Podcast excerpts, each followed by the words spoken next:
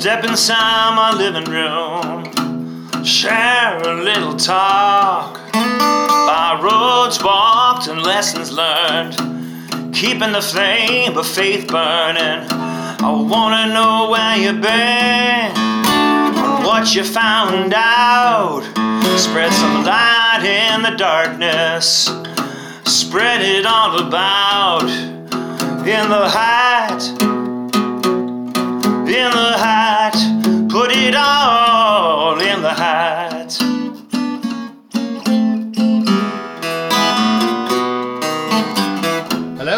welcome back to Hat Radio. My name is Avram Rosenzweig. I am your host today. I'm actually always your host. and this is episode 38. Uh, I'm really excited about it because I have as my guests Shawn Kendal and Shawna Ackerman, who are indeed a couple, and will tell you what they are famous for. But firstly, hello. Hello. Hi. How are you famous. guys? Never been famous. I like it. Now, the reason why I say you're famous is because you guys together launched a camp. It's called the Karma Country Camp, and it is a camp for children or people who have autism. Do we say suffering with autism or who have autism? Well, it's it's teens and young adults because Yep. it's 12 plus, and um, we refer to kids on the spectrum with ASD, which is autism spectrum disorder, um, or who have autism. I guess is unless how do you refer to it? Yeah, no, it definitely the identification comes after the person. Yeah, because you know, I worked for many years with individuals who live on the street, and it's become in vogue or accepted or politically correct, just not to say homeless people, but more so people who suffer from homelessness. Um, or people who live on or near the street. So we're, I think we're trying to get away from those labels, which sort of pinpoint someone as, well, you are autistic and that's the end of it. Yeah, you're not yeah, the word are we're trying to get away from and even suffer means that that they're in pain. Maybe that was their choice. We don't know. And with disabilities, you don't get to choose. Well, that's very interesting. So, would would you say then that somebody who who is autistic, who has autism, is potentially is not suffering? Well, it depends. It depends on their own emotional. Definitely, they have challenges in the world because of their disability. Mhm. But do they suffer? Everybody suffers. So I'm Hmm. not sure that Okay. we want to label them with suffering. What if they have all the therapy and they have all the tools? They have a good education, their parents meet their needs, and they're successful, right? I know lots of people without autism that suffer. Good answer. Now, the inevitable question is everybody's want, going to want to know. You guys have been together for how long as a couple? Uh, two and a half years, almost three years. Okay. three years in February. Now, you're Shawn Kendal. You're an old friend of mine. Your father's Dr. Saul Kendal. We interviewed him on Hat Radio. He's my dentist. Yes, Right. My tooth has bothered me lately, by the way. should call him. Yeah, I will. um, and you're Shawna Ackerman. We've met once before, uh, which you don't remember. I'm sorry. I'm I not really a- try no. and remember people I like. Thank you. I'm not very memorable that way, you know, but that's life, isn't it? And I love the fact that you're Shawn and Shawna. So how does that play out at a party or wherever? Yes, it's uh, it's kind of funny. At first, it was annoying. Now we just laugh about it. She's always laughed about it, though. Is there a is there a funny thing that's spun out of it? Well, Oh yeah, the Shawns. yes, our friends just say the Shawns because then it's easier. The Shawn's, is that what they Yes. call you? Because imagine them saying, "Oh, who called Shawn or Shawna? Did you call Shawn? Did you call Shawna? Shawn and Shawna coming?" Uh, we don't call each other by our names, so our friends have to uh, have the pain of that. And of course, it's spelt the same. So. Right, right. Uh, uh, just you have an uh at the end. I do. Shawna Ackerman. It's a good name, by the way. When- Sha- thank you. I yeah, like it. great strong. name. When The funny thing is, though, when we are at a bar and we introduce ourselves, there's always that moment where it doesn't Uh-huh. register right away, and then they're like, "Shawn and Shawna." Like, "Yeah, yeah, we we get it." Now, you guys, on the face of it, and I'm fain to do this because one can be wrong, you know, so regularly. Ha- have you ever looked at a couple and you walk away and you go, "My God, they are so much in love," and then you get a phone call like three months later. Oh, by the way, they're divorced. You know. So I'm fain to say this, but you guys look very close. we are, we've been working really hard at it. Oh, you work on your We- relationship. every day. yeah. Every day. We both came from 20 year marriages. We both had three year relationships in between us meeting each other. And we took all the things that worked for us and didn't, and we work on it daily. Yes, we really do. And we and as I was saying before, we really come from opposite sides of, of growing up. Very different. And uh, the secret to success is just we talk about everything and we never go to sleep upset. So, so I know you for many, many years, and I remember you. I guess it's probably 1990, 91 when I met your dad. So we're talking almost 30 years ago. How old are you now? 51. Look at you, Shawn Kendal's 51 years old. You've grown up. You've grown up. Eh? But I've known you, you know, since you were 20 years old. Yes. And first, you you come from a beautiful family. I Thank you. truly love your family.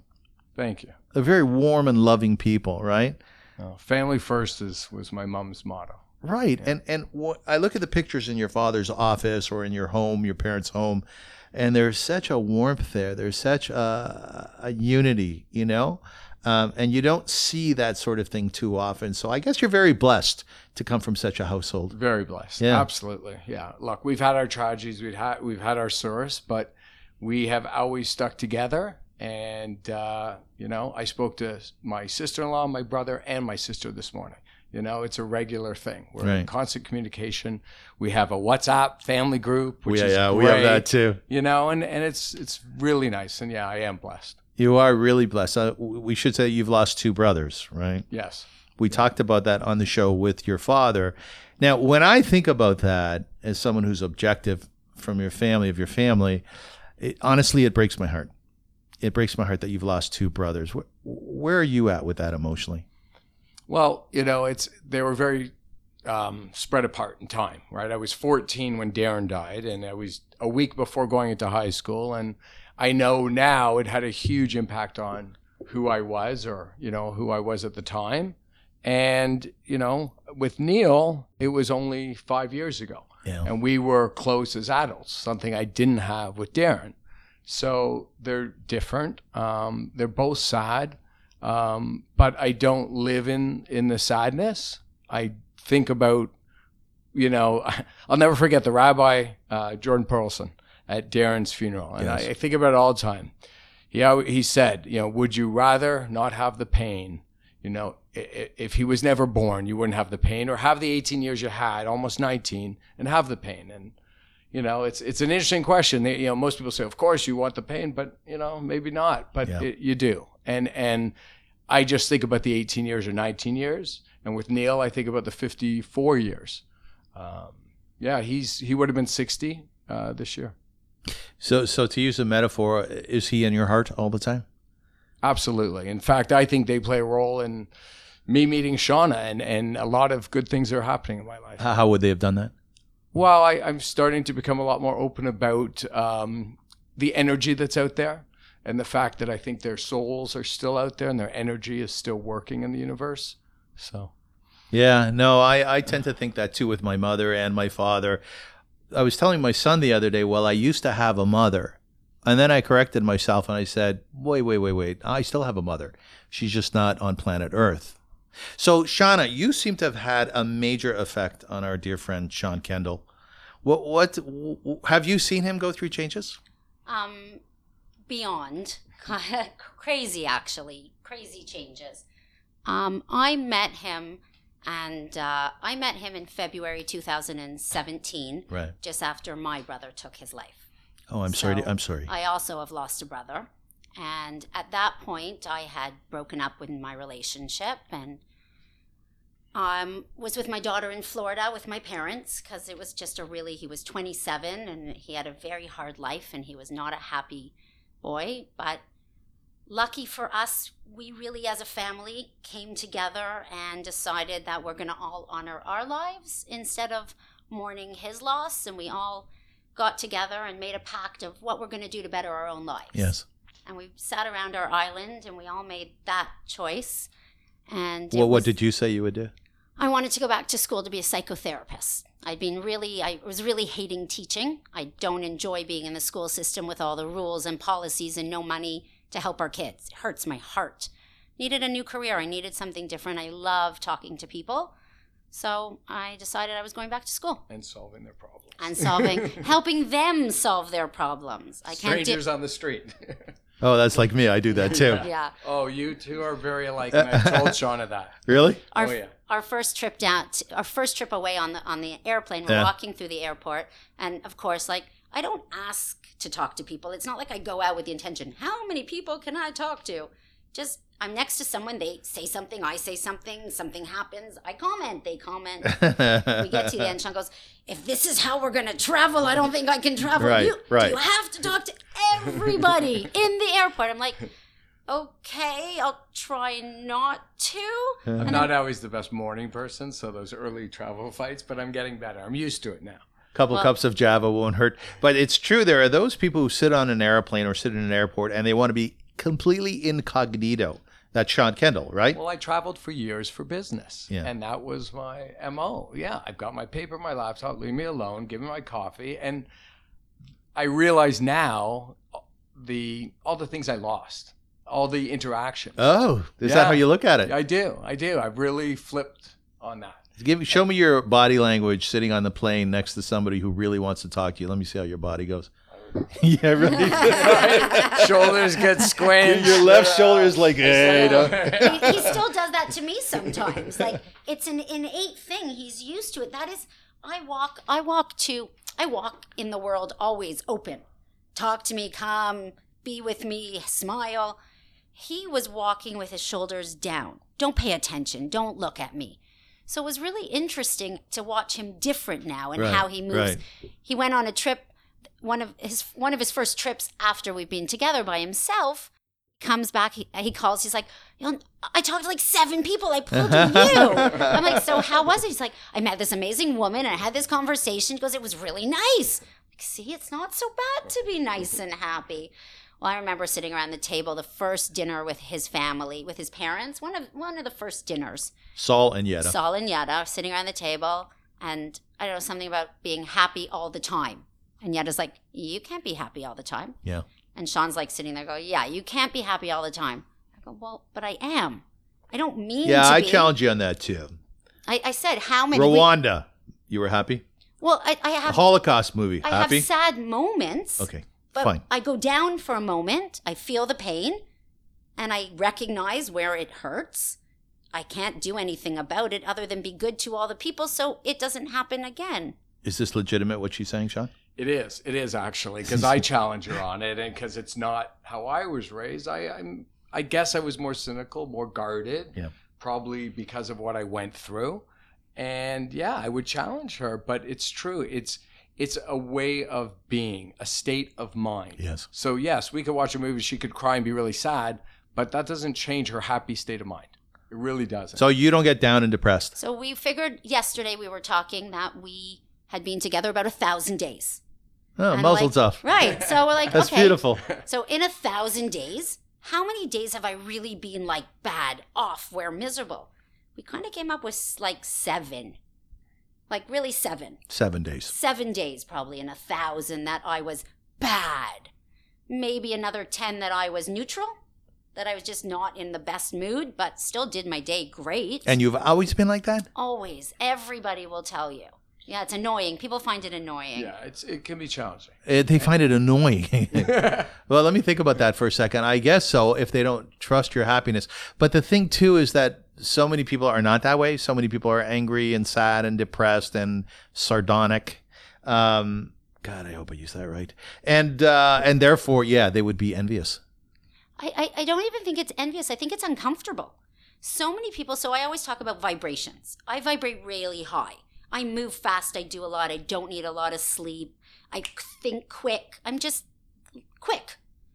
There's a lot of people that are much slower. Like turtle like. Like, Like not me. even turtle. Are no, you just- slow? Oh, Just yeah, neutral. I need to hear it, think about it, analyze it. Yeah. So it's So does she tell you to speed up and you tell her slow down?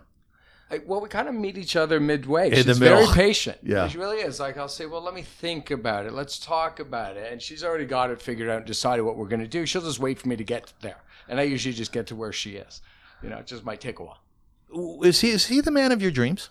Oh, God, yeah. It- yeah, how- how- beyond. Oh, how- how so? What? what? Why? Why? I feel loved every day. I have all these huge dreams in my head, And there's no one that's ever been strong enough, supportive enough, and smart enough to make all my dreams come true. Like, really, our camp was a dream. I always wanted to run a school. Then I realized that that was way too much work and I don't want to work that hard anymore. I realized it doesn't make sense. How old are you, Shawna? Uh, what, 47. Okay. Um, I really didn't want to work hard. So my sister ran this camp and loved, and I just watched what she did. And I was so envious and proud of her. What kind of camp was it? Uh, she has a, just a typical camp in Milton. She runs this amazing program. It's called Camp Kids Town, and it's all these different programs. She created this incredible space for kids to have a great time. I wanted to do that. So she kind of put it in our head together one summer. And then we started talking and thinking, and we're like, maybe we could do this. And every conversation was like, I have this idea. He's like, oh, why don't we try it this way? And so we've been working together, which is incredible. All my dreams, reality. Then there's the piece where we are so good at holding space for one another. So I'm an early riser. He doesn't like to wake up as early. We found compromises, how to make it happen for both of us. What did you do? What's a compromise? Um, Well, your biggest thing was be nice. wake up and be nice or be neutral. But, you know, a Or lot of ti- don't wake up at all. Leave me alone. Don't talk to me. Right. Don't bring a bad mood into my world. Why were you in such a bad mood in the morning? I was definitely one of those people who wakes up, don't talk to me. I need my coffee. Then I need time to kind of absorb. I bit of a late night owl. It's a family thing. Do you have to blow your nose every morning? right? Like she'd my get up at seven and, and wake me up. I'd be like, uh, you know. But now, I there's no negative, and it yeah, it's really changed things. It's a it's it, when you wake up differently, it sets the tone. So, so is it correct to say that you've gone, being with Shawna, that you've gone through a metamorphosis? In other words, a dramatic change, and and have, and is that correct for you too, Shawna? Have you both gone through huge changes? Well, me, me for sure. You know, and I think it's also becoming fifty, and um, you know all the things I've gone through, and you take stock of your life. But yeah, Shawna was the catalyst because I wasn't a talker growing up. You know, wasn't a big believer in therapy and that kind of thing, and emotional attachment. Like I was very stoic. You know, you work hard, you get up in the morning. If you have a challenge, you deal with it, you keep going, and you know, and you kind of forge ahead. You don't stop and reflect and talk. Your and your dad, your dad in the excuse me for uh, interrupting. When I was doing the interview with your dad, Saul, and I would ask him questions like, Saul, how did you deal with the death of your son, your second son? He said, Well, Avram, you just you just go on. yeah, And honestly, I was uh, thinking that we would uh, get a little bit more, that he would go a little bit deeper. But then at some point, I realized that's the generation he comes from, and it's all good. Yeah. that's that's how he deals with it, and that's how your mom Absolutely. deals with it, right? Absolutely. And look, they brought us through. Yeah, you they know, did, As right. a family, you know. Um, Oh, but yeah. as you get older, you reflect. You look for growth. I had a, a marriage that didn't last. I have three beautiful kids, but you know, you look at okay, it's a bit of a reset. That's what I taught. You know, getting divorced and is an opportunity to reset your life. You're young enough to still do all the things you want to do, but you're wise enough to know better. Do do you feel like a different person? Completely. You do. Yes. How, what is that? Explain that to me. um, I feel like I'm walking through the world with a different lens on life. It's a it's looking through a positive lens versus a more cynical, guarded lens, And was and he that changes everything. was he a good student, uh, Shawna? Incredible student. Like he So- would he would he was like a, a sponge, I imagine. No. Well, so it's really interesting because for me, having access to his brain and how he thinks is the most incredible thing for me. Because I think so fast, sometimes I have to stop and remember that most people don't process information, emotions, and people the way I do. Right. I'm not sure why I do. It's just always been uh, my skill. Right. So when I see things, so last night we're sitting in at the end of the night and we're talking, and there's a box on the ottoman that has all words on it, like love, life, gratitude, appreciation. Shawn looks at me and goes, Oh my God, that box has words. Look at all mm-hmm. those words. I go, What do you mean? He goes, I, I, I've never read it before. The box has been there for two years. So I realized in that moment that it's not that he didn't see it, he he wasn't looking, right? When he Right. sits down at the ottoman, the TV goes on. He's looking at the TV or at me. Yeah. Yeah, football. But, but we joke about it. Like, I know that drives her crazy. It's all these words that she lives by every single day and probably would uh, do it. You know, li- And for me, it, like, again, we were able to laugh about it, but at the same time, kind of talk about Yeah. how I didn't necessarily look at it eh, or, and how she does and just our differences. We really, um, food. I don't like food. I really like. I don't. I just eat because I need to. I like going out for a nice meal socially. Are you a cook? Not at all. I hate the kitchen. Do you Uh, really? yeah, I would not make anything. I hate feeding people. I hate everything to do with food. Just don't. Is there a particular cuisine that you enjoy? anything that I don't have to make. Okay. No- Right? Yeah, I love bread. I can eat bread and cheese every single day. Right. I don't, but I could. Right. Shawn loves food. Every morning, wake well, your up. mom's a caterer. yeah. I grew up with you have three meals a day, you sit at a table, you eat properly. And yeah, that was huge for us. And so again, we First time laugh about it because we can't really be in the kitchen together. Um, but we make it work. And now I cook, she cleans. Are you a good cook? Um, well, we again the compromise is we order the food box, and I love it because it's all ready. Yeah. So I don't have to think, and it's proportioned and it's healthy. And um, You're a great cook. You love to cook. yes, I really do. I just wouldn't, you know, come up with the recipe and then go to the grocery store and buy all that. That would be too much for me to, you know, do on a regular basis. This way, the box comes. We have three meals every week. I cook them all, and, And uh, he demands I sit down at the table and eat with him. And how is that for you? Um, so I love it because we really have dinner together often, and we really sit and talk with no phones, which is nice for anybody. Um, no one's ever. I've never sat in a meal, right? Like I didn't have that in my family. My kids were in programs. My ex-husband traveled, so it's interesting. I like trying new foods, Right. but I uh, like once he said, "Oh, it's your job to clean up," and I explained that you're choosing to cook, you're choosing to make the mess, you're choosing to eat it. I would have a bagel. So it's not. I, you're lucky I clean up for you because I'm grateful that you're making the meal, but don't ever expect it. So yeah. How, like- how were you with that? Were you okay with that?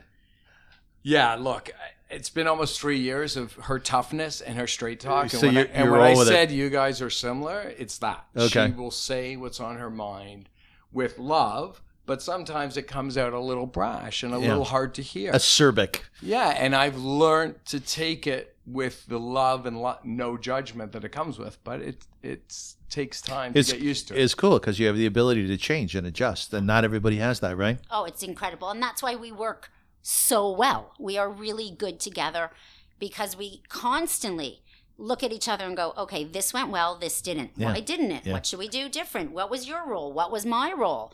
How can we divide the roles better? We're just always talking about that. There's no, at the beginning, Shawn made a lot of assumptions. He would do things and say, I thought you. Well, all you had to do was ask. You know, the other day he was at his brother David's watching football and he realized it was like 11:15 and he wanted to rush home to me. But he called and said, "I'm coming home for you." And and I didn't answer and he still left. And then when he got home, I said, "You could have stayed." "Well, I thought you." I said, "Well, you just could have called and asked." I would have said, "Stay." I would have happily had the extra half an hour alone.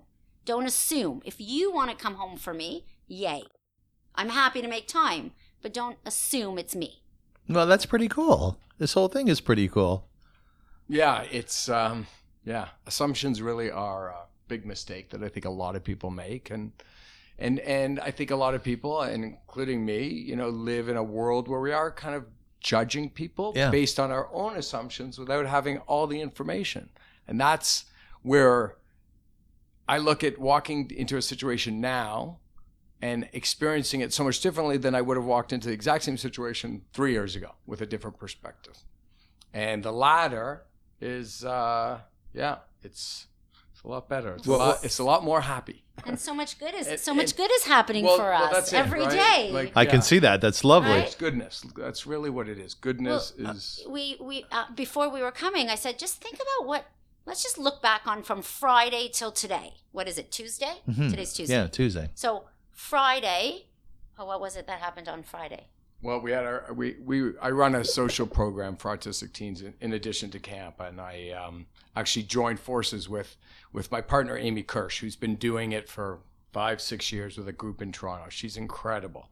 So we want to expand it into York Region because our camp was in York Region. So this weekend was our first uh, Saturday Sunday program where we on Saturday we took eight kids canoeing around Lake Ontario. Oh wow, that's excellent. On. Sunday, we took five kids to Air Riders, which is like a trampoline, crazy, you know, one of those activity centers. Did everything go okay? And it was great. It went great. It was our first weekend, but Yeah. we Oh, also there was a whole bunch of things. well, we're all, I- the I'm job drawn- fair. We're doing so many things have come together. The last yeah, I'm drawing a blank, but it was like seven great things that happened from Friday till today. Good weekend. Oh, we got our great. We got a space donated. The Richmond Hill Performing Arts is going to host our job fair. Congratulations. So, this amazing dad. Um, thank you, Ellie. Um, Thank you, Ellie. Ellie. Ellie was. Oh, and he also is giving us space. We're doing a holiday party. So in December 1st, all the campers and their family, um, we're doing this holiday party. Again, R- Richmond Hill Performing Arts, which is a beautiful space, is being donated. And it just promotes the socialism, the, the socialism, the socialization that we're trying to push with our kids that they really need. So they can come and hang out. We're going to have entertainment. The parents can also socialize, which Yeah, is in this community really important. it's And, and again, like, but he just gave us a building. Like that's usually the biggest challenge because Well, I'll tell you one thing about running a nonprofit, and I did so for about 22 years. It's really beautiful because what happens is you're exposed to the beauty of people. Uh, Very often you'll speak to someone who's in business and they go, Oh man, this was a real shit week. Why was it such a bad week? Wow, this guy tried to scam me and this guy defrauded me and this guy was just awful in negotiations. And I said, It's interesting because I don't have that. Like people walk through the front door of Ve'ahavta, which is the organization that I, I ran, and um, they were there to do good. Yeah. You know, and even if that wasn't their strongest filter, goodness, that's what came out. So you guys are really, really lucky that that's what you are exposed to. I, I, my whole life, I've always put out and given because I like it. It just makes me feel good. And I make friends with people everywhere I go, and people remember me. I have conversations, I usually talk to people. I'm able to go out to all those people that I've had access to in my life a thousand people that want to help and do things to help us. There's a lot. Like it's so wonderful to know Agreed. that that is out there Yeah. and that we finally have the access to do it. We have this amazing passion together. It was our first camp was successful. 42 families. We had 12 staff and it was every day 7 weeks of fun. I've never worked so hard and I loved every minute. And it was wonderful, but we also lost us along the way because we were Right. working so hard together Right. and giving so much energy it was really a struggle at night for us, and we lived at Yetta and Saul's, so we didn't have our own space either. So that was a struggle, and that made us really realize how lucky we are to be together. When we came home to our space, we kind of sat down and went, Oh, wow. Like, we miss this alone time. We're good like this. Yeah, no, my buddy Lou, who was the very first interview on Hat Radio, you can see that the context for my entire life is Hat Radio and who I interviewed and when, right? But he also said that his first marriage, like he was in business with his wife. And uh, yeah, they lost the intimacy or the love part of it. So you have to be very cognizant of that, right? Well, yeah, it's it was fascinating for me. And again, we our relationship is like a human experiment. She's a therapist. We talk about everything. I'm her guinea pig, and I love to learn. And and the learning on that was, yeah, I checked my emotions at the door at 9 a.m. when camp started. I didn't even put my arm around her because I'm Mr. Professional and I was running the business, and she was dealing with staff and the kids. And then, you know, we had this really weird experience where we met uh, one of the moms and her husband this week to talk about our board we're setting up, and she didn't even know we were a couple, and it's really kind of sad. But I, I realize it's a it's a balance. It's a tough balance, and I'm happy camp was only seven weeks, and that we're working together now, but not on a daily basis, because I don't think it would be good if we were 365 days working together. It probably would destroy the Well, that's wise of you guys. Very wise. Yeah, we do a lot of projects together. We divide and conquer. We come back together. We do a lot of brainstorming. You take, I take. We we regroup. We have a calendar. We put everything in our calendar, and we've also learned when to close off business. You know, at ten o'clock sometimes we could still be sitting there talking, Right, and we're like, right. you know what? It's some loving time. Like we don't need to work all the time. So I like, I like we that. found a good balance. Loving eh? time. You are listening to Hat Radio. This is episode 38. My name is Avram Rosenzweig. My guests today are Shawn Kendal and Shawna Ackerman, and they are a couple, and they also launched a camp together called the Karma Country Camp. Now, you guys did that because, Shawn, you have a daughter who's now 21 years old. Her name is Rachel, and she's on the severe end of the ASD spectrum, correct? Yeah. Yeah. So Rachel's 21 Yeah. and um, yeah, she's nonverbal and, and does require, you know, full time supervision. She's an incredible uh, young woman and, um, but she really has a lot of challenges. What makes her incredible? You know, she's never uttered a word to me and yet we have communicated for 21 years on another level. I feel her emotions, her love, her frustration. So yeah, and we're and and now um, our relationship has evolved as well. She was um, really hard to have at home for both myself and my ex-wife. She'd wake up every night two in the morning and be up all night, and then fall asleep at five in the morning, and then you had to get her up at seven to go to school or eight, and it was just really really hard for brutal. the the parent. Yeah. Um, luckily, uh, we really um, we got lucky and blessed again. You know, Reena. She's been with Reena, which has been an incredible organization. Explain what that is, Reena. So Reena is an organization that is based on Jewish values. It was started by a religious group of families, I think, or, or family, but it's open to everyone, and and the community, uh, you know, white, black, Chinese, Jewish, non-Jewish, doesn't matter. Um, they are open to everyone, and they have a building uh, that's a recreational center where they run a camp. They run weekend programs, day programs since seven. The first time she, as early as she could get in, in, enrolled, she did. So she's been doing Sunday programs. They do weekend respite. They actually have about 40 homes, I think, where kids go on the weekend, which for, for JS and I was life saving. We could get a weekend once a month, right? Right. Um, but as these kids get older, it becomes more challenging. And Rachel, unfortunately, will always need care. So we were blessed that Reena had a home that was being renovated and it was a girl's home. And with autism, it's a four to one ratio boys to girls. So there's a lot less girls. And obviously the home is, is a, is a, I guess, a just female.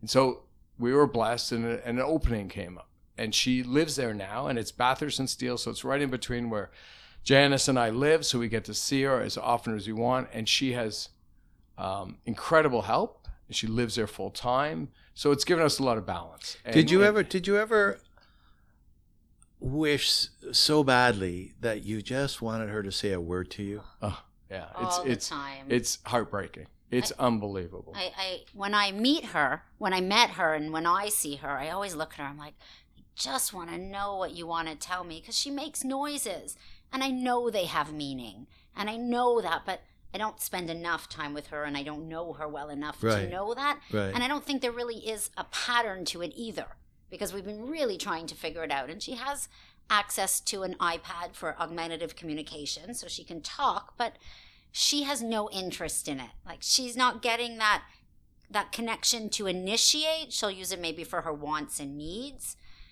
But she has so much inside her. You see, the first time I remember one of the times I took her for a walk, I was wearing a skirt and I was spinning. And the next couple of times she saw me, she kept doing this with her Oh. hand. Oh, yeah. And she just knew that whenever she sees me, she knows I'm fun and happy. So she always, you know, she takes a few minutes for transition to settle down, and then she's such a pleasure. Now you you have two children uh, who are deaf. I have two children who are deaf and hard of hearing, yeah. And sorry, I'm a teacher of the deaf and hard of hearing. My kids are just deaf. They're deaf, They're severely deaf. uh, profoundly. Profoundly Yeah. deaf, sorry. So that means on an audiogram, they don't hear an airplane or a jackhammer, Okay, right? So the okay. audiogram is how we measure sound. So so I thank God, as we say in Hebrew, Baruch Hashem, Hashem. thank God. My son is healthy on the spectrum of health. Thank God he is. And I don't think to myself, oh, if he only had this. I'm not the parent, you know, who potentially looks at other parents and say, God, you have no idea how lucky you are that when you're yelling at your kids, that they can hear you. So, is there a time when you look at your children or you respond to your children as though they're lacking something, and then eventually you realize, no, that's not it at all? How, how do you perceive your children having these challenges? Well, so I never really thought of them as lacking anything. You didn't. I didn't. I was mad that they didn't have hearing, but then they got cochlear implants. We did all the right therapy, they just had abnormal cochlears. Angry with God? No, this is my journey. There's a reason. Because they were deaf, I became an advocate for a voice for hearing impaired children. I um, I worked with sick kids as a parent mentor. I became a teacher of the deaf and hard of hearing. I've helped hundreds of other parents. I became an expert. It set me on a whole different path. Good for you. So, and my kids are extraordinary. Um, they they continue to amaze me on the resilience and the strength that they that they have now from all the s- suffering. Yes. They did suffer. It was definitely hard. It was not an easy journey, but my daughter was a gymnast. She was a dancer. She was a cheerleader. She has her driving lesson, uh, license. She has a job. She goes to school. She has a great life. I think she probably would have had this a lot of the same issues if she wasn't deaf because her personality. Shawna, how did she dance? To what? What to did she? music. She listens to music. Does she hear the music? She hears the music. We would actually get the song, so we would put in accommodations. The uh, dance instructor would give us the song. We'd go home and listen to it. So for a typical hearing child, you have to hear a word a hundred times. For a deaf child, you have to have, hear it three hundred times. So imagine I would just be talking all the time about the same thing. Um, but they listen. I was really good at it. But they, yeah, we would practice the music and she would practice the dance at home in front of the mirror. She uses an app on her phone to look at lyrics for all the songs. So she can read the lyrics and then she can recognize the words in the song. Shawn, you were you were gonna uh, say something to my answer my question. Well, yeah, it, you know, I think I have a different perspective with Rachel. I don't. Of course, she's lacking, and in fact, I've I've just felt terrible for her, the struggle she's had. Like she's got global delays. She's after many years of investigating, we discovered, and with the help of my my cousin, who's a geneticist, that she had a folded chromosome. And then, you know, that manifests itself into all sorts of things. She's got physical challenges and you know, intellectual challenges. So I, I feel bad for her, but at the same time, I try to look at it like we we can only do what we could do. I just want to make her happy. I want to give her the best life. And that's why like being in arena home seven days a week, having her own bedroom and her own place and Yeah, her own right. routine, that's probably the most important thing and best thing I could give her for happiness and stress relief. And um, loneliness. She has friends. Yeah, she has roommates. Like she's 21. She should live on her own. You and know? she relates to her friends. You know, autistic kids are funny. They coexist. Socialization directly is a challenge, and we, you know, we push these kids all summer. You know, play together, talk to each other, engage with each other. Again, a lot of times what you get is they're sitting at the same table, playing the same game, not necessarily talking to each other, but that is socialization. That is friendship in that world. Would that be like toddlers? I remember. when- Parallel play, like JKSK age. Okay, four- like four that, Five, like that. Right? Like they each have a truck. They're sitting in the sandbox. They're both banging their truck, but they haven't figured out that they can move their truck together.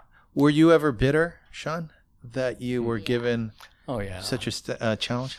Yeah, but uh, you know, I, I remember studying at Aisha when when Rachel was a baby, uh, probably looking for some answers. Which is a religious uh, Yeah. Jewish school for education. yeah, and ironically, right next door to Reena, and I used to go to classes, and, and I found the rabbis were really interesting. Yeah. um, they philosophized and talked about the meaning of life and why things happen. Yeah. And I remember asking Rabbi Michalowicz, like, why was my daughter, why, why does God allow these kids with such problems and issues?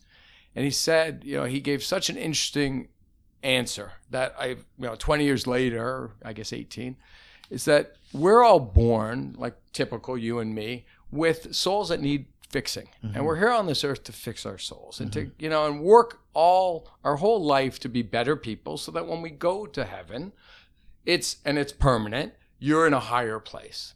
Rachel, kids like Rachel are born with a pure soul. Hmm. And she acts as catalyst.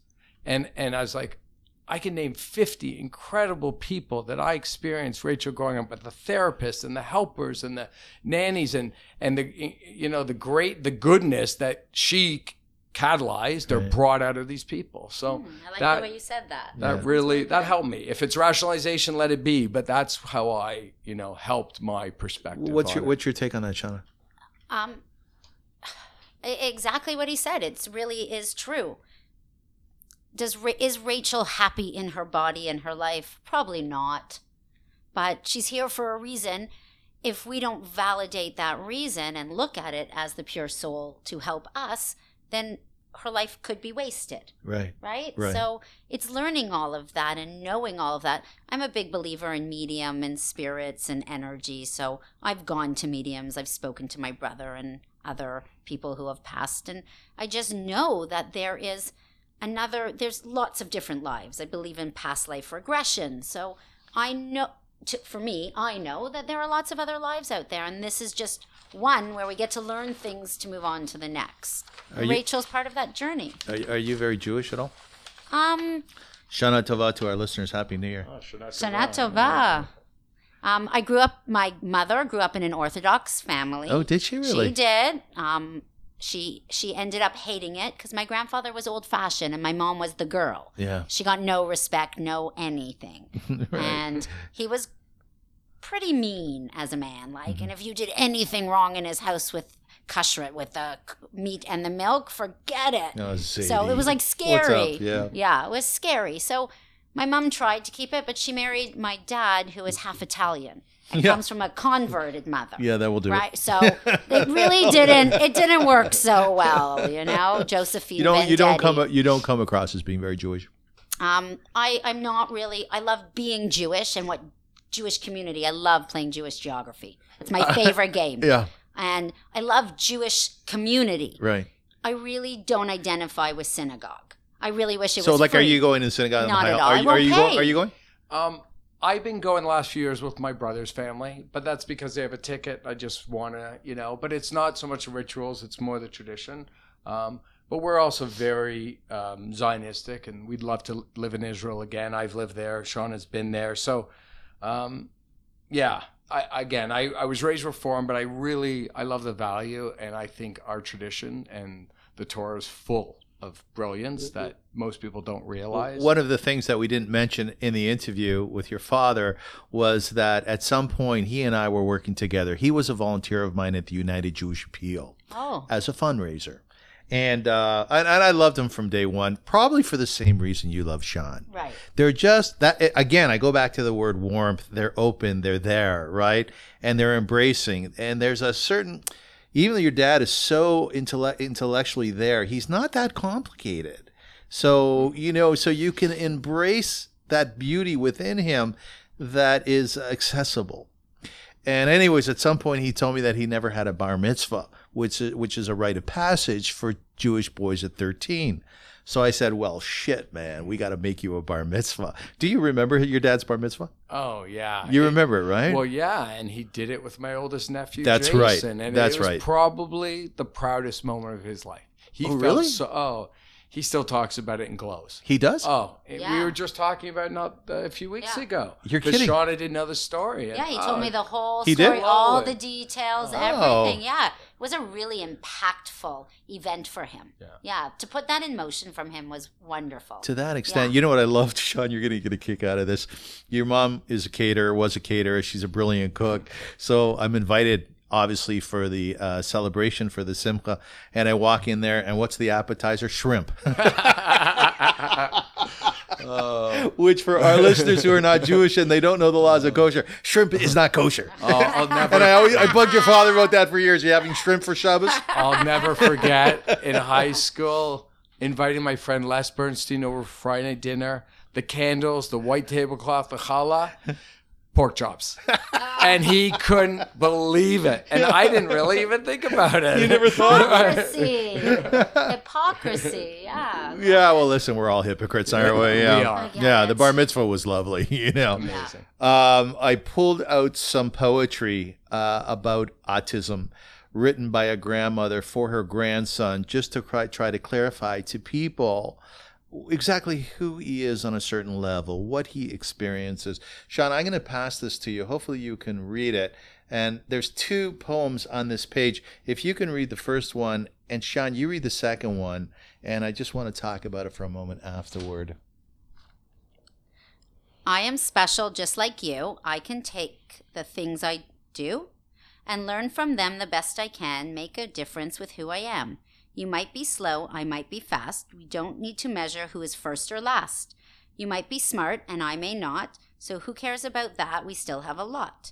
To share and to grow together will be friends to the end. Just wait and see. Shawn, you read the next one. Okay. I keep to myself, quiet as a mouse. Quiet is good in this very big house. The noise, the noise that gets too loud. If we're shopping or in a big crowd, it can come from the TV or radio, music, whatever it is, I can easily lose it. It bothers me everywhere and starts to hurt in my ears and my head, and I'm just not sure how to stop it, but wish I could figure it out. What is this terrible noise all about? Does this resonate with you guys? Yeah, so the second one for sure, because these kids are. Imagine things coming at you 10 times faster, 10 times louder, 10 times brighter. Um, that's often what's happening. Um, Okay, but I'm going to just stop you because there's a whole spectrum. There's the kids who now are what ASD one or the Asperger's. It used to be Asperger's, so they think a lot quicker than we do in numbers and words Mm-hmm. and ideas. But emotions are very difficult for them. They're the unknown that doesn't have a rule and a boundary is difficult. So there's a whole spectrum and there are lots of spaces in our world that are uncomfortable for lots of people. They just react to it way more than we do. They don't have that sensor that says, Whoa, take my loud voices outside. If I move away from here, it's over. They just get overwhelmed and stop. One of the things at camp that worked so well and was the most successful is I recognize these the triggers and the needs and the wants in our campers so quickly and created incredible spaces for them that they didn't have any of this. We barely had escalations and points of parts of, of that that where they were uncomfortable. We really created this environment that they Right. felt safe. So we had this one boy who was 16, say, and he was so smart and he would talk to you, think he was pretty typical. And then he would just, so he could go, go, go at a high level for probably about two hours. At the two hour ma- ma- um, marker, thank you, the two hour marker, he would just fall.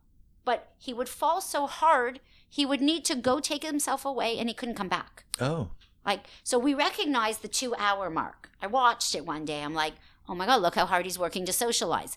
I stopped him at an hour. Said, do me a favor, go in the lounge, go chill for 20 minutes and come back. We're going to wait for you before we start the next Mhm. activity. mm-hmm. Soon as we figured that out, fine. He needed 20 minutes every hour. That was his. We had another boy that needed something in his hand. So we ended up, one of the staff was like shaving cream. So we put shaving cream in a pan for him. As long Mhm. as his hands were in the shaving cream, he was happy. He wanted to just sit at the table with the others. So it was finding things like that. Our world isn't accommodating. Schools are not accommodating. right, right. Have you heard the announcements? They play music. I'm in an autism class this year. So I have four kids who have hearing loss and autism. There's 10 of them in one class with three staff. It Mhm. doesn't work. Someone's always somewhere. The noises are loud. It's overwhelming. I and yet these guys feel safe and secure. This room is working because the teacher's been incredible. But there's lots of rooms like that that don't work. how, how often do parents and or staff or teachers see those things that are required to make that child or that teen or that adult comfortable and how often do they miss it my friend rachel mammon who was interviewed on hat radio do you know rachel I know Dahlia Mammon. i know dahlia she's a Oh. friend of mine yeah I went to school with her. okay i know dahlia See Jewish geography. yeah I there like you go part, yeah yeah right? yeah yeah Yeah. how about herb weinstein do you know herb I made that up.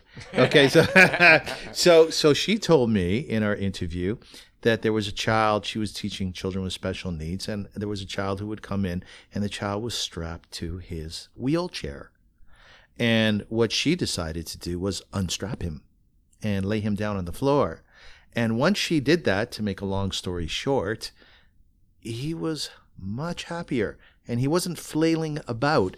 But the thing that I always think about is how often do parents catch those things that they need to do so that their kids are okay?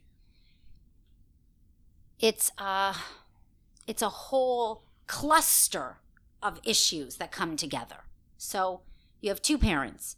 Is one taking care of the child more than the other?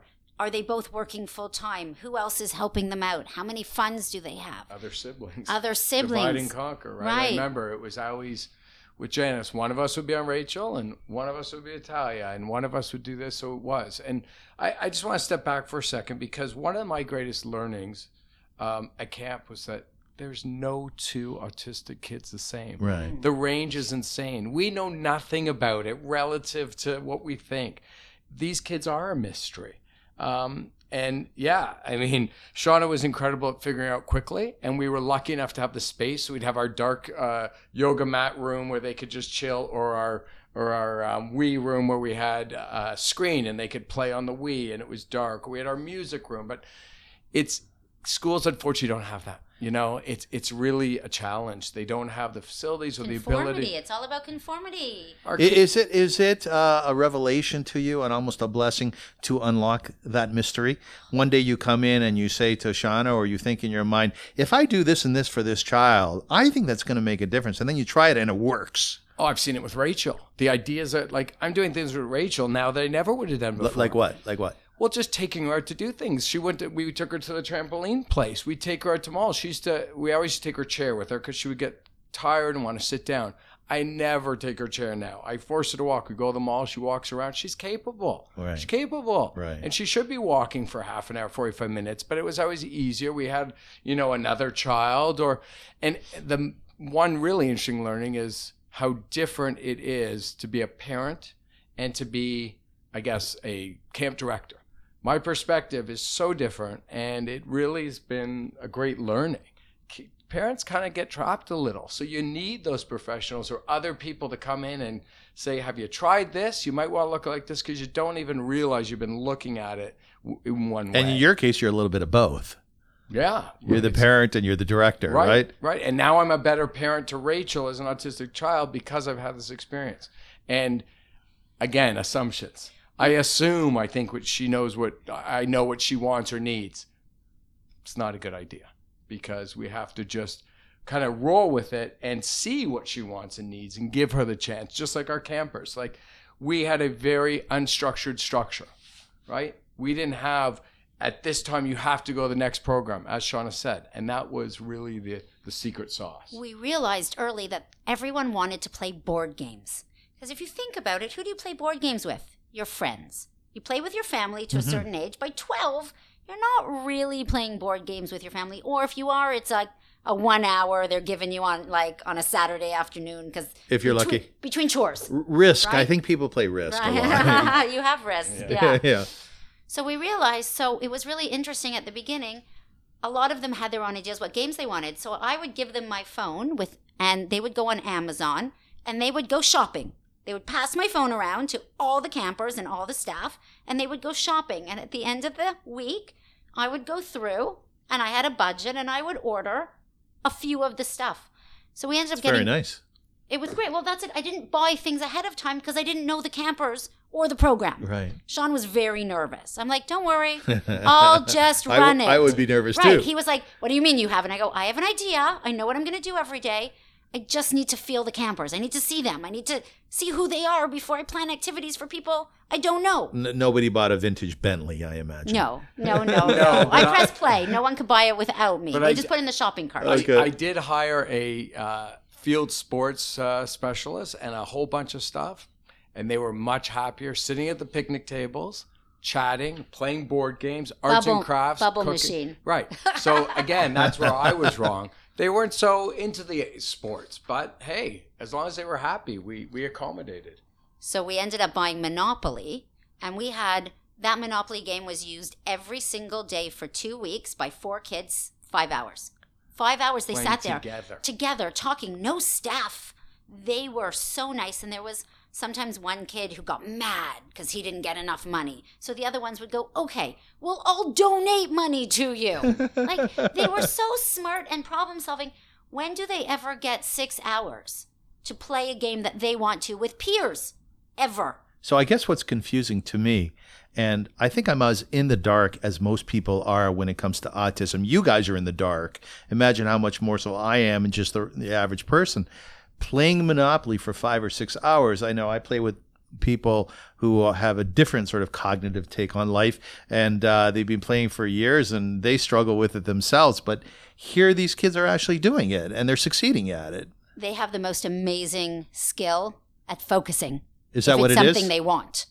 They would be so one of the things for our job fair that we promote to employers is here is a person who likes to do the same job every day all day and never complains. oh, what oh. better employer Mhm. would you want? Mhm. He might need 20 minute breaks every hour. He might have interesting food issues. He probably won't look you in the eye and say hi when you walk down the hall. But if you, as the employer, know that about this person, you won't have those expectations. You won't get mad at him. You'll recognize that he's really good at his job. He always shows up. He never gets sick. He's never going to ask for a raise. He's going to be grateful for that job. so do they do they get jobs? So this is a new initiative that just we've just really started launching because I need to keep busy between camp and my social weekend programs. Got to keep you off the streets. yeah, exactly. Yeah. And I've come up with this idea. We've come up with doing a job fair, and it really got spurred by me attending a job fair last year. That was downtown. It was only for a few hours. It was very crowded. It wasn't really sensory friendly, but it was packed. It was packed with employers, BMO, CIBC, Rogers, um, any big co- software companies, Microsoft, SAP, OpenText, which kind of blew me away. And then 300 candidates waiting in line. Wow. So I said to Shawn, we could do this better. There is such a need. So we're we're taking a different approach. We're doing a two day work uh, conference where one day is come get prep for the interviews, meet an HR person who's going to volunteer, hopefully, and get your resume fixed up, Wow. prepare. That's cool. Then come back a week later for your pre-organized or pre-arranged interview. You've got OpenText at two, and you've got Microsoft at one. You're gonna so, and we're spreading it out, and we're doing it on the weekend, so there's no traffic. It's in Richmond Hill. Um, yeah, it's actually on March 22nd and 29th at Richmond Hill again. Uh, thank you, Ellie. Um, and we don't know. I, I believe my goal is to have 100 attendees and get 10 jobs. I want 10 candidates to be hired as a as a minimum, but who knows? That's excellent. Good for you. I, I think you even need to talk further about your bigger idea that goes with it. So it's not getting the jobs that are hard, it's keeping them. Mm-hmm. Because, again, quirks and personality and people making assumptions and not understanding. What so, what can go wrong, Shawna? What can go wrong? Um, well, social inappropriateness in the workforce, right? Saying maybe something. the bathroom, like staring at somebody in the in the toilet stall. Oh, right? I like, see, I right? see, Like yeah. they would do Social- that. Not social they would put their eyes in a place that looks like they're looking at the person next I to see, them, okay. even though they're not. Right? Or you know, you say hi and they're like, "Ugh." Is it appropriate? Is it appropriate for the employer to tell the other staff that we have someone here who's autistic? So, so Go for it. So, so my background, I spent 20 years in corporate, IBM, SAP, selling software, and I learned a lot about the corporate world. And I was a sales manager for many, many years. I learned a lot about people. These corporations are dying for this. Yeah. One, they have diversity programs, so they're mandated. On the other hand, there's surveys that show how much happier the employers, the employees are when their company hires people with disabilities and differences Hmm. and because it makes them feel better. It expands their horizons. They get to go home and say you know i've got this coworker who's autistic and i knew nothing about autism and they're so fascinating. And man they could do math well or they solve this problem in half the time. And the culture of many corporations is very one-dimensional, right? well It, it I- can be, And when you bring in another dimension, I think that probably, like you're saying, enhances their work, people's work life. There's no question. Um, So part of our service, I want you to just get Yeah. into that part, is part of the service is helping the companies understand them. So more like in schools, it's called an individual education plan. Every student has an, an their own plan of accommodations and modifications to help them learn and Well- be successful. and be successful. And that's what they're graded and marked on. Well, why don't we have that for the workplace? Why don't employers understand the accommodations and modifications? If you knew that, and they're not hard to do, if you knew that and you felt good doing it and you find one nice person in every company who wants to do it, then we create a whole world of nicer people. And you find that's happening. Well, I do. yeah, I believe. yeah, I do. I believe these companies are open to it. They- and It's also they're doing it for business reasons. These are great employees, Yeah. and it's a big challenge in the workforce. You've got a lot of the younger generation don't have loyalty, like I did and we did when we joined IBM. I was there for ten years. Now, you know, six months you get a better job or someone. People move on very quickly. People move on very quickly. It's a challenge. We've got an aging workforce. This is a group of individuals that will and should play an active role, and the companies that are smart enough to be flexible to accommodate will will win. well, you you sell this very well, by the way. Well, No, I, you I- really do. Like passion. know. I, I'm buying it, but you, you Yeah. sell it really well, So right? thi- this is one of the things that is great about You're, us. you're great, man. Yeah. I, you know, it's passion, and um, I've never worked so hard and made so little and been more happy. Yeah, you're not making any unbel- cash, right? It's unbelievable. Yeah, yeah. But I, it's fulfillment, and so this the the last piece on the job fair is I'm going to use my background and stay on as a coach, a career coach for them. So the company has someone to call, and the individual has someone to call. It's like a three way to just make sure you know issues are being resolved as best as possible to give. I the- love this. I- And if and we have I a plan that if it goes bigger, then we hire young university students who want in HR programs or business who can coach them. So Shawn would have a whole team of people going into all these businesses. What if we can get the colleges on board? Yeah. Right? As Right. as their co-ops to manage these people. Like it's huge and it's easy. It's not hard. And it doesn't take a it takes no money. So- There's so- no funds and- involved other than Shawn does need to make a salary. yeah, you should So- make some money. Yeah, we Yeah, we're you working. can't have pasta every night, you know. No, Sure. he's living on love. yeah, great nutrition. I uh, at the end of the show we'll give out your, your information, Thanks. but being that this is so exciting at this very moment, if a company would want to be part of this, where would they get in touch with you?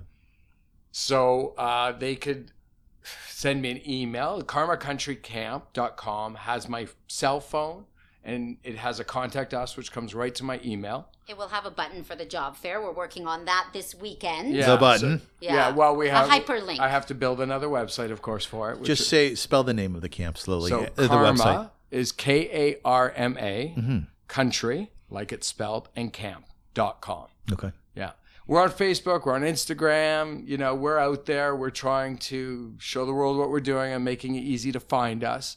LinkedIn as well. Um, yes, we need employers and uh, and we need volunteers who want to help us with the HR workshop too. You know, Shawn, what what I'm really excited about in this interview is uh, both of you, your level of passion, because we so often meet people who, unfortunately, are just not that pumped about their lives, right, or about what they're doing. The con- concept of "Thank God it's Friday" to me is absurd. Thank God it's Friday. What do you mean? Like the, all this excitement that I should have had during the week. I didn't have it, and now I'm going to go out and drink beer. It's really unfortunate, right? But I see how excited you guys are and how passionate you are. You know, there was uh, a type of therapy um, that existed called logotherapy. It never really kicked in, but essentially the idea behind logotherapy was that if you can help a person find their purpose and meaning, then that in itself will be a cure for mental illness, for their mental challenges, and so on. And I think it's uh, appropriate to say that y- you guys just have passion written all over you. It's very exciting. Thank you. And, and especially in you, Shawn, because I know you, you know, and I saw when you were doing corporate, and I thought, to, honestly, and I've told you so many times, that, that was bullshit. I mean, yeah. You were so right. you made some cash, and I'm sure it's great that you learned about people right. because you're a learning sort of person. Right. So along the way, you discovered yourself more. So I'm sure. But I am personally so happy that you've moved along and and doing something now that you're just just so excited about. He, he wakes Thank up. you. You. you wake up in the morning. He wakes up in the morning with a smile. He must, You eh? know, our days are good. He calls me with happiness. He sends heart emojis and I love you. Like, we, we're still in love two and a half years later Yeah. because we decided we don't want to live in those miserable lives that we got stuck in. We just got stuck. It happens. It's so easy. We got so lucky to get this second chance. We're kind of like, we want to spend every day together. We want to have freedom to lie in bed in the morning and not rush out and not be part of that rat race. I don't enjoy teaching. I have this great job that is really at risk now. And Mhm. so much bad is happening. So I went down to three days a week. So I'm working Tuesday, Wednesday, Thursday, Right. and Mondays and Fridays. I'm building my Karma Cares, my psychotherapy. I and, and it makes you happy Yes, it will when I have more clients. and yes. more, more money. Yes, I know. How does the money piece of camp work? Um, so it's interesting, actually. Um, in in what regards? How well, do we fund? let, let's say I'm making 50 grand a year. Can I send my, my kid to your camp? Uh, so so yes, our mandate was to make it affordable. Okay. So basically, to break even, we needed to charge six hundred a week, which is still a lot of money for some, but for running camp, it's really not that much. By the way, I sent my son to hockey camp, baseball camp, golf camp, and each one of those for the week was about $600. right, right, Yeah. yeah, we wanted to be sort of on the average, but then, you know, we realized that six hundred is tough, especially if we because we really wanted the kids to stay for the whole summer. But six hundred a week, I don't. So we went out and found money. We found uh, private money. We went to a foundation. We applied. We got a generous um, donation of fifty thousand dollars. Oh, nice. We took one hundred percent of that and gave it to the parents. So what we were able to offer is a three hundred dollar a week. So if you sign up for one week, you get two weeks. Oh. So it was now three hundred a week, which was very affordable and allowed them to uh, to send their kids for longer. Um, And that includes meals? no, we, no, it's so it's day camp nine to four. They bring their own lunch. It makes life a lot easier. It- What you- time do they show up in the morning? Nine, And they finish at? four. Oh, that's fantastic. Yeah, seven days, uh, five days a week for seven weeks. And you know, another great learning was, wow, it's a long day, and wow, you could get a lot done. The progress that we made with these kids when you have them for thirty-five hours a week, that was really the amazing thing. Yeah, and you Like, can you can set up activities all week that build on each other, and you have all this space and time without academics. Mhm. So it was so good to see their growth socially and mentally, and we did a lot of conversations about. So uh, mo- a majority of our staff were 18 going to university in September. They were really nervous and anxious about their transition. So we would sit. We had a big tent in our field with uh, those chairs, you know, those fold-up chairs. We'd sit in a group of 10 of us talking about our feelings. How do we feel? Why do we feel anxious? What makes us feel lonely? What are our biggest fears? Yeah. It was great for the staff, all the campers, and I got to be a psychotherapist all day. Yeah, right, so right. it was really wonderful. Yeah, I enjoy those circles too. Yeah, so Yeah. it was really such a great, and the staff Good were so happy to be able to sit there and talk and share things and get good, uh, free advice. Let me ask you a question. As I said before, you know, I think that society in general has been pretty lost when it comes to individuals with autism or Asperger's. It's it's interesting though because you know, who would have known that really some very famous people in history have had autism or Asperger's? And I'll give you an example. Dan Aykroyd, did you know that? Yes. You knew that, did you? I didn't. No. Yeah. Hans Christian Andersen, uh, Susan Boyle. Remember Susan Boyle, the singer? I think she has. Uh, did you say she has Asperger's? Is that correct? She, well, she, no, she, well, she has Asperger's. She is, she has, yeah, she has, has Asperger's. Emily Dickinson, Albert Einstein. that I knew. Is that incredible? Yeah. You did know that. That I knew. Yes. Right. And would you argue that played out in terms of his huge discoveries? Oh, for sure. They have the focus to do things that we don't have. Yeah. They have incredible brains. We have one. We Hmm. had one camper. You can give him a number like seven thousand four hundred and ninety-seven Yeah. times nine thousand two hundred and fifty-six. Before you pressed equal on the calculator, he had the answer. Is that called a savant? yes? Yeah, his brain there, his brain just works fast and is evolved, and Uh, you know, I don't think we know. I don't think you know science knows yet. But yet he couldn't copy me on the trampoline and follow a pattern of me jumping and sitting. Well, you also couldn't have a proper conversation with him. He's a one-word guy. You know, you couldn't sit down and have a conversation, and yet he's ten times smarter than anyone in this room. Do, do you feel like you're do you feel like you're you're you're in a different reality to some extent when he does that with his math? And, and and when I say not in a negative, but very much in a positive, you know, when you see something for the very first time in life, well, and you say to yourself, "My God, this world is unbelievable!" Right? Well, that's that's like Einstein. How could Einstein back then, without the computers, figure out the mathematical equations of the galaxy and the universe and, Yeah. and all of that? There's something more at play here, right? This Well, kind of Oh, yeah, we see, we see this kid, and we're we keep thinking, how are we going to find him a job? Like some company needs his brain. right. So if he can go to work for three hours a day, Yeah. his mom will drive him and pick him up. His dad's a coder, so you know that there's something there. His If we dad's a what? A coder. He codes. computer coder. Computer coder. Yeah. So if we can find him a job where he works three hours a day, probably in his own little cubicle, he can probably do more in three hours than most people can do in a week. So give him three hours. Let him work on your code. He feels valuable. Maybe he can do three days. Maybe he can do five. Maybe we can build up. But That's a great challenge. one person has to take the interest Yes. in him Yes. right? So right now he's a little young for us, but he comes to our camp, he comes to our social program, and he'll come back to camp next year. And if we have him for the next couple of years, like mom is eager for new information and These helping. parents, these parents must adore you, don't they?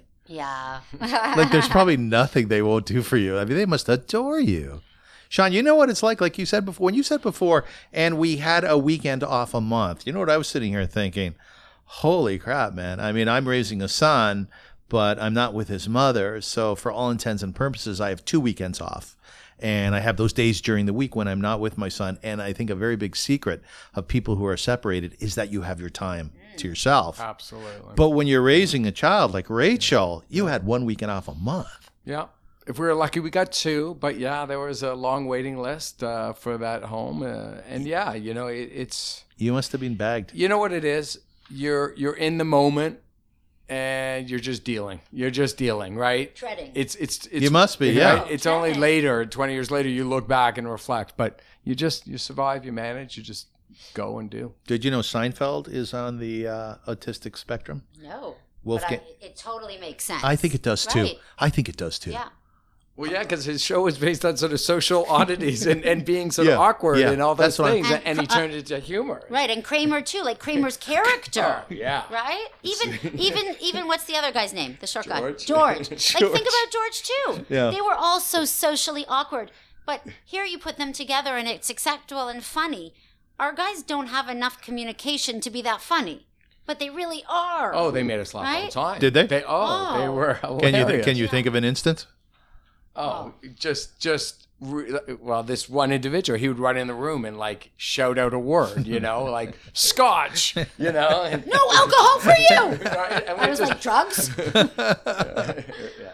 Oh, The- how about how about uh, we had we had a little girl who loved things on her hands, so she'd put her hands in the shaving cream, and every time she'd go like this, oh, up to her face every time. Every time shaving cream on her face, she goes, uh oh, like every time. And you, you're watching her, and she looks at you, and she knows she's gonna do it Yeah. and she does it for the laugh. She doesn't have the words. That's her comical. We had um, oh, Coach Steve.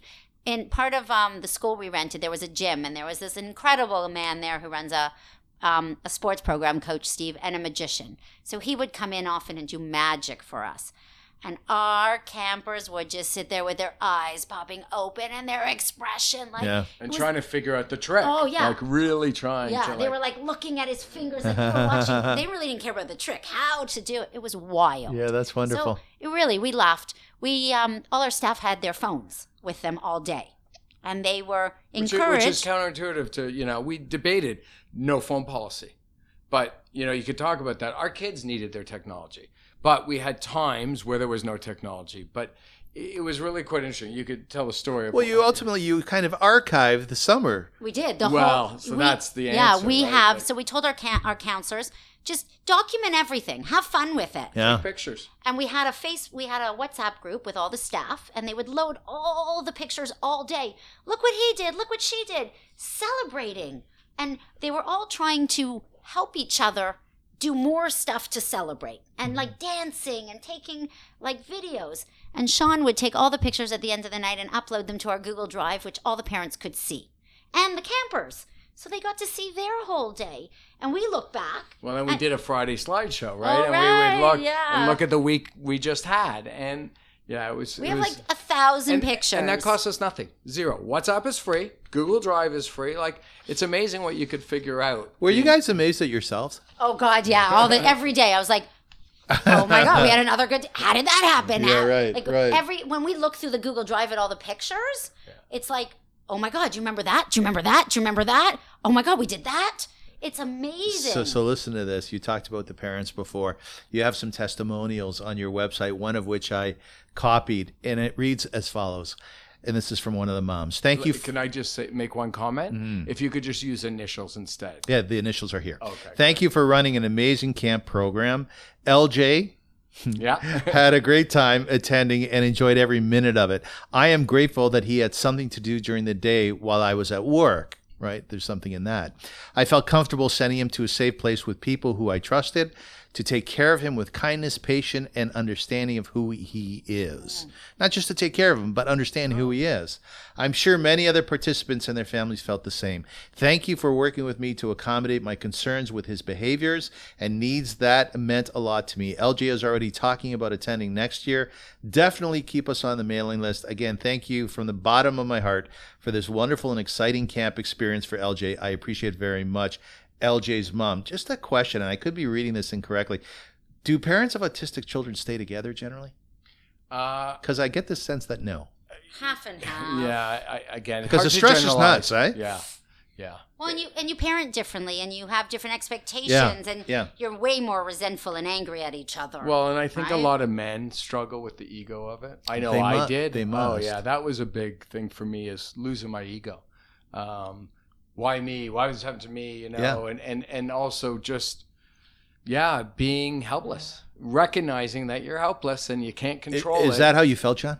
A lot of the time? Oh yeah, frustrated, which causes frustration. Like I can't do anything, I- and you know, again, a lot of men control, like seek security through controlling things Yes. and doing, and and Yes. you're helpless. Yeah, that's true. We look for and solutions, then don't you're we? just angry, Right. right. Because you can't. Well, think about even remember the anxiety and how you would snap at me just before you were going to see Rachel, just not even knowing her mood and how she was going to feel and what you were going to do with her.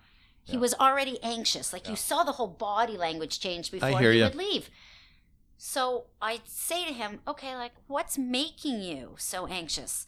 I'm like, okay, you know she's going to be upset when she gets in the car. Give her a few minutes. He's like, yeah, yeah, you're right. The music, we drive. And you plan it out and you know what she's going to feel. So you kind of get ready for it. Good advice. And opening up to try different things. Go to the park with her. If it doesn't work, leave. Don't fight with her. She doesn't want to be there. She's 21. Good advice. She gets to pick where she wants to go.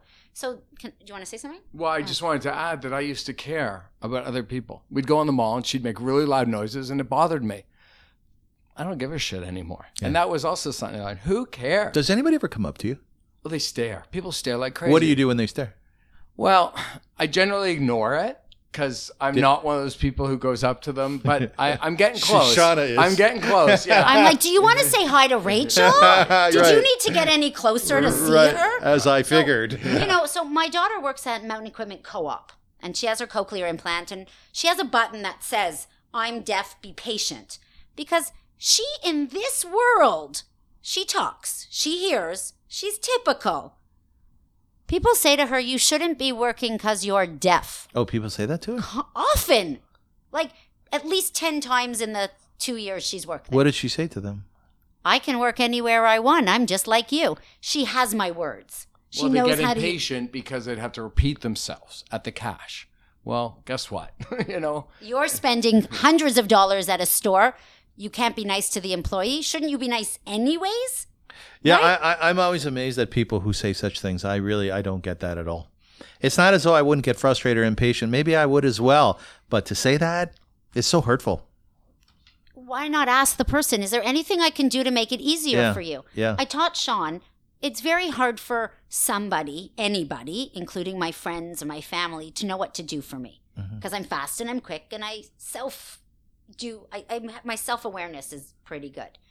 So, but I need him to want to do things for me. It's important for me to feel loved that way. So we came up with, what do you need from me? That's it. Because then, as soon as he asks it, I know I can ask him to do Oh. anything I want. yeah, she just gave me the words. Just when you're not sure, just use those words, and it's like it's amazing. She You know, laughs, and it's lucky because all- It really works for you well. it does. Like I could see you being with a lot of guys that wouldn't work with. Oh, many. Yeah. Yeah. Yeah. Well, most men were just intimidated by me. Intimidated or just don't have the patience for Right. it Yeah. and not want to go through change. No, definitely not. No, my boyfriend before him was definitely changed because he's in an amazing relationship now, and there's no way he would have been able to do that without if he didn't learn the stuff from from our relationship.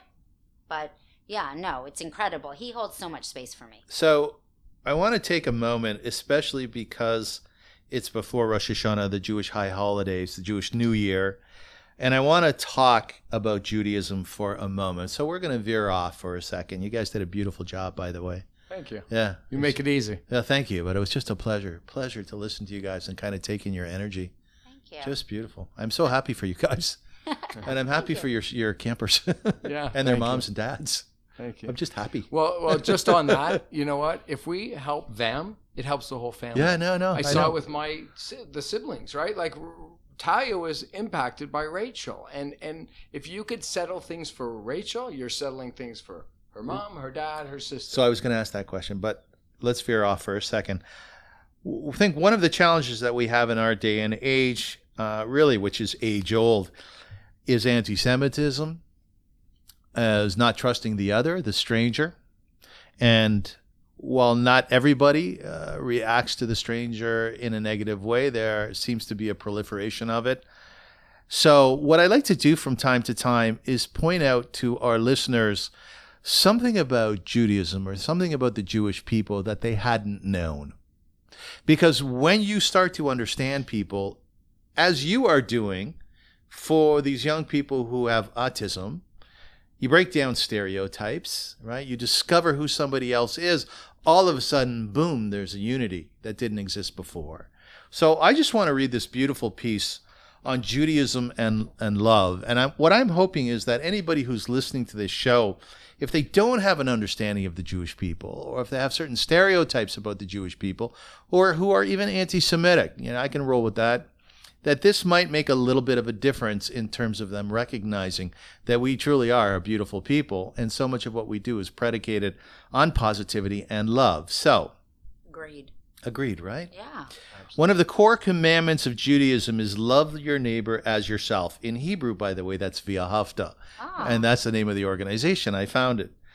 Sometimes called the Great Commandment. Isn't that interesting? The Great, Great Commandment, yeah. This commandment stands at the center of the central book in the Torah. The Talmudic sages Hillel and Rabbi Akiva indicated that this is the central commandment of the Torah. The commandment emboldens individuals to treat each other as equals, which requires first valuing oneself in order to be able to mirror that love unto others. So, and I, I think you live and mm-hmm. breathe this, Shawna. How can you love somebody else without loving yourself first, right? Yes, self love is one of those key tag words now.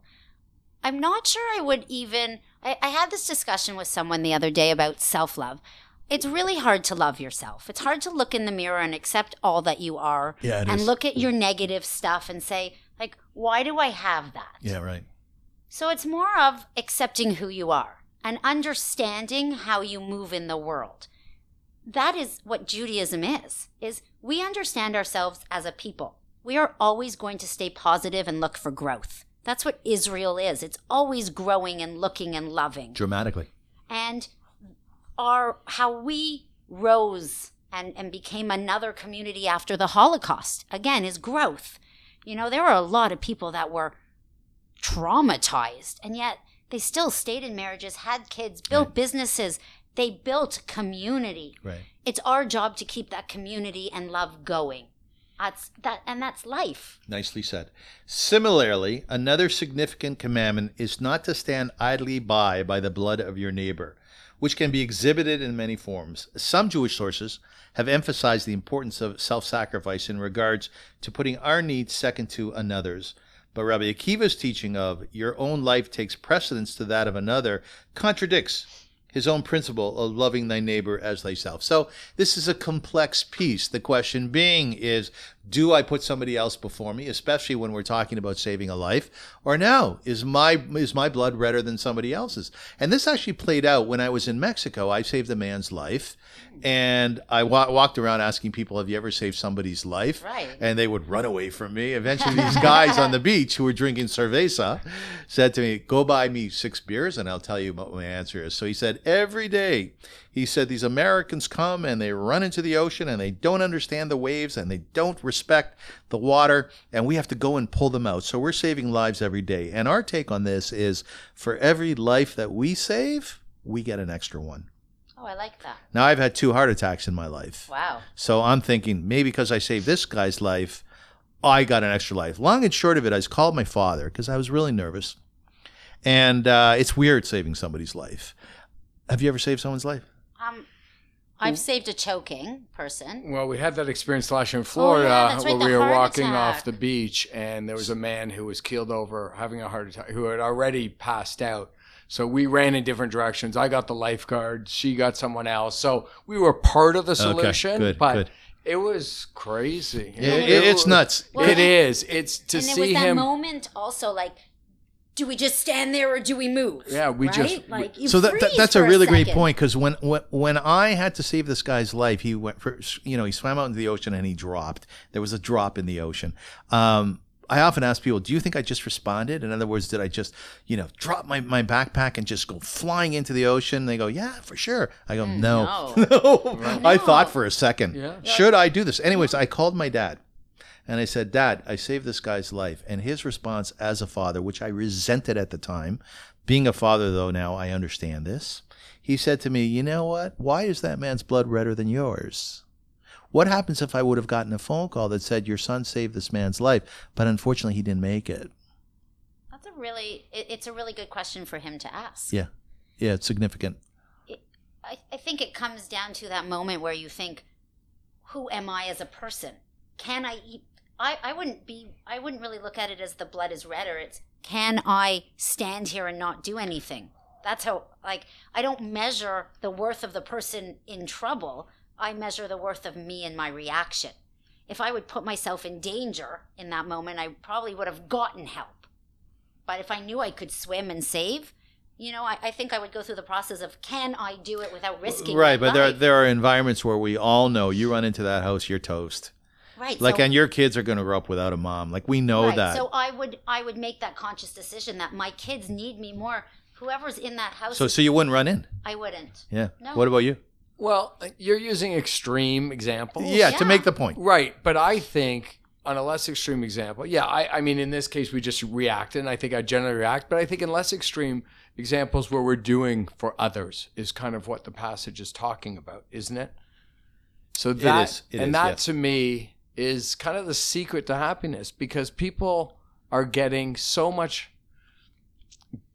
If you do for others, you're waking up happy. You're a happier person. I've experienced it. So I think that's really the secret for people to be happy is to go and do. And and I was talking to a friend of mine, Richard, this week, and he was saying that the three secrets in, in life set goals, be a giver, and read books. And the and the giving is it, it is that pillar of success because success comes from happiness. If you're confident, you're happy, then you'll be successful. You're only going to be happy if you're doing good things. I believe that. So, Are you reading something now? Um, Well, we read we read we've been listening to so many podcasts Yeah, and we've been reading latest. just things on the internet about things that we're looking like the job fair. So Yeah. we do so much research, we really don't and we talk way more than we read. I do I read, to read you, more. I read you stuff. Yeah. I like to read. He doesn't really like to read, and I like to read and talk. Are you So, reading something now? I read out loud to him. I read all the you time. You read out loud to him. I love that. Yeah, I do. What It's are you really- reading now, Well, you're reading like three books at once. Like Yeah, because it depends on my mood. Um, the spiritual divorce. I don't remember the titles of things because I take in so much information I- in a I day. hear ya. I, I have a notebook that I put little pieces. I have them notes in my phone. Like I just have pieces everywhere. Um, so really, I'm I'm addicted to podcasts right now. And you I- listen. You listen to my podcast. yours. I listen to all of yours, and I've listened. There's 12 more I subscribe to. That I'm how how we built this. Yeah, I've seen that. Yeah. Oh my god! And now I'm just listening to some TED Talk ones. Good for you. Small ones, 15 minutes. Yeah, so I'm really into that because I put my earbud in and I can move around. You should nominate things. yourself for a TED Talk. You can nominate yourself. So that's my dream. That is my dream. So Nominate I'm starting yourself. with workshops through my psychotherapy. I really want to have these conversations with people. So I'm starting to work on that. Great. Great. And I'm hoping because yeah, I want to stand up there and spread this thought process. And you could.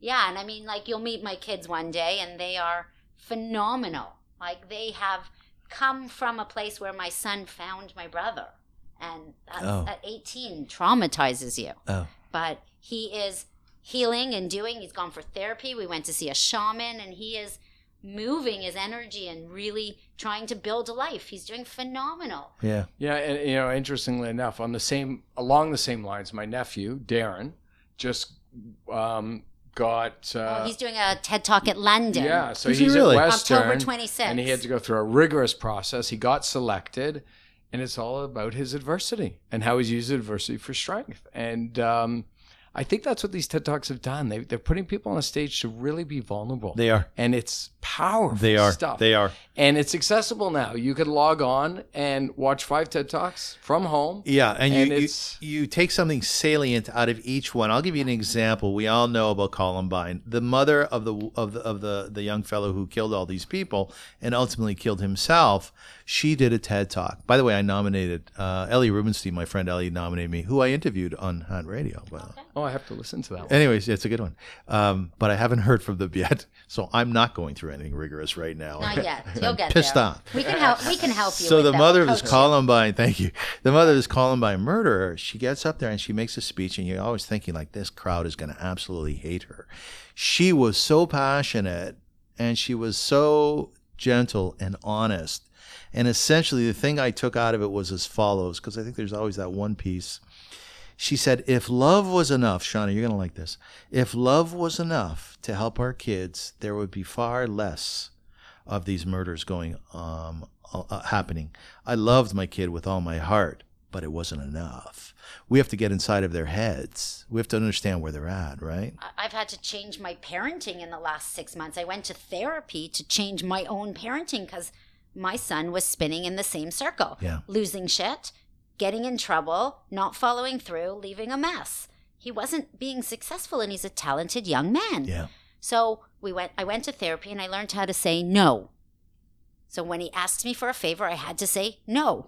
It was awful. It was hard. It hurt my heart. I would cry. I'm like, can I just say yes in this way? Yeah, I know how it is. I really had to learn. And I have to say, in six months that I've been saying no, this kid has flourished. Like he has made it to Vermont. Uh, where else has he gone? Um, Halifax, Montreal, to do like these laser DJ shows he does on his own without getting in trouble or losing anything. So I had to step back and, and realize that even though I loved him too much, it was too much. I wasn't giving him the chance to stand up for himself. He needs that. We need to do that as It parents. so- sounds to me, with all the challenges, and inevitably we're going to have that as parents, it sounds to me like you've done a pretty amazing job with your kids. I mean, the fact that he's a DJ and he doesn't hear, yeah. you know, that, that's something, you know, so Well, kol hakavod to yourself, all the power to you. Thank you. And I had a community. And they're they're young, sure. young Yeah. adults who live on their own. Oh, and yeah. are, are completely Yeah. financially independent. It's incredible They didn't- with all their challenges. I'm going to wrap up the show. Uh, how long do you think we've been doing this for? Mm, an hour and 38 minutes. yeah, that's pretty close, actually. An hour and 32. Very good. But uh, I, I- talent. and that was good. I like to, at the end of it, sort of draw a synopsis and as to what we accomplished here, and just jump in at any time. What do you think we accomplished here? Um, I think we went all over the map of our relationship and what made us who we are sitting here today. All the challenges that came with it that brought us to an amazing place where we could share our passion for our camp, our job fair, my psychotherapy, advocacy, and who we are. I think we really, people listening, I hope, will start to see things from a different perspective and just maybe take one second longer to look at a parent whose child has any type of atypical and just say, I understand. I love you. Like just a hug or something, even a nice word, changes the world for a lot of people. Good. Good for you, Shawn.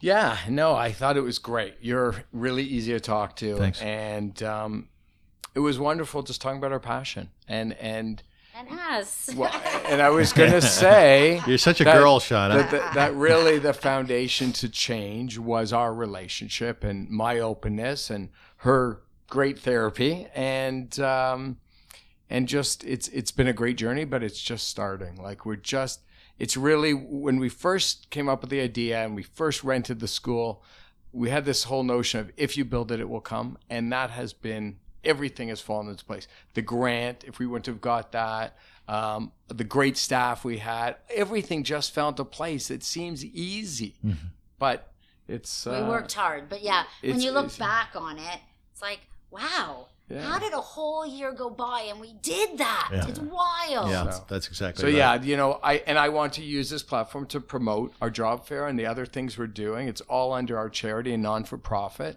So anyone wants to donate, they will get a receipt. Anyone wants to volunteer, anyone wants to help, employers. Give us So what I take out of the show, uh, I agree with you guys. What you both said is salient, but what I take out of it even more so is find your passion in life. Mm, Yeah. Hit your stride and look for it. And if you need help, then get help. If you need assistance, get assistance. Because when you kind of figure out why you are on this earth, or at least close to it, things will open up for you in a way that you couldn't possibly imagine. And I know that in my own life, and I see that written all over you guys. It's like a beam of light came into my home when you guys began speaking and talking about your experiences and what you're doing. Thank you. Oh, I couldn't I couldn't have asked for more in this interview and I'm just so deeply proud of what you've accomplished. Shawn Kendal. Both of you. no, both of you. Both of you. yeah. No, we couldn't. have You're done bringing it you're bringing changes to this world and you shall live to 120. Even But, us. yeah, but when you leave for- this world, you can say, "Hey, you know what? I've accomplished something Yeah. for others, for myself." Yeah. And you can't ask for more than that. Yeah, No. yeah. It's it's We're not wasting the second chance. You're We're not wasting so your time. right. We're not, and uh, the impact's huge. Like you said, it really is huge. Start doing good, and things will start happening. Anybody who wants to support us, who wants to be part of it or help, definitely. Where can they be in touch? go for it? Yeah, so karmacountrycamp.com. So K A R M A countrycamp.com. So my phone number's there. We have an email, uh, contact us. We will have the Karma Job Fair ups, uh, website up in, in about a month, but just come through our main website and uh, And we're find both- us anywhere. Yeah, we're both on social media, yeah, our names, our businesses, whatever you need, we're here. Okay. I want to thank my listeners for listening. I hope you enjoyed the show. I'm sure you did, and we will be back in the coming weeks with some uh, some further, uh, I guess, wisdom from my guests. And I wish you a happy New Year if you're We're celebrating. always happy to come back. This was so much fun. We'll do like so a part two. I was so excited. Yeah, all well, that was- it was great to have you. Great to have It you. was really fun. Thank you. L'shana Tova, happy Shana New Year. To you. And- Let everything be happy and healthy. Amen. Thank you for listening. You have been listening to Hat Radio. It's the show that schmoozes. You like that? Schmoozes, I do. I like that. Thank you. And God bless. God bless. You've been listening to Hat Radio with Avram Rosenzweig, sponsored by Goodness and Positivity. Hat Radio, the show that schmoozes. Step inside my living room, share a little talk. By roads walked and lessons learned, keeping the flame of faith burning. I wanna know where you've been, what you found out. Spread some light in the darkness, spread it all about in the height in the hat. Put it all in the hat.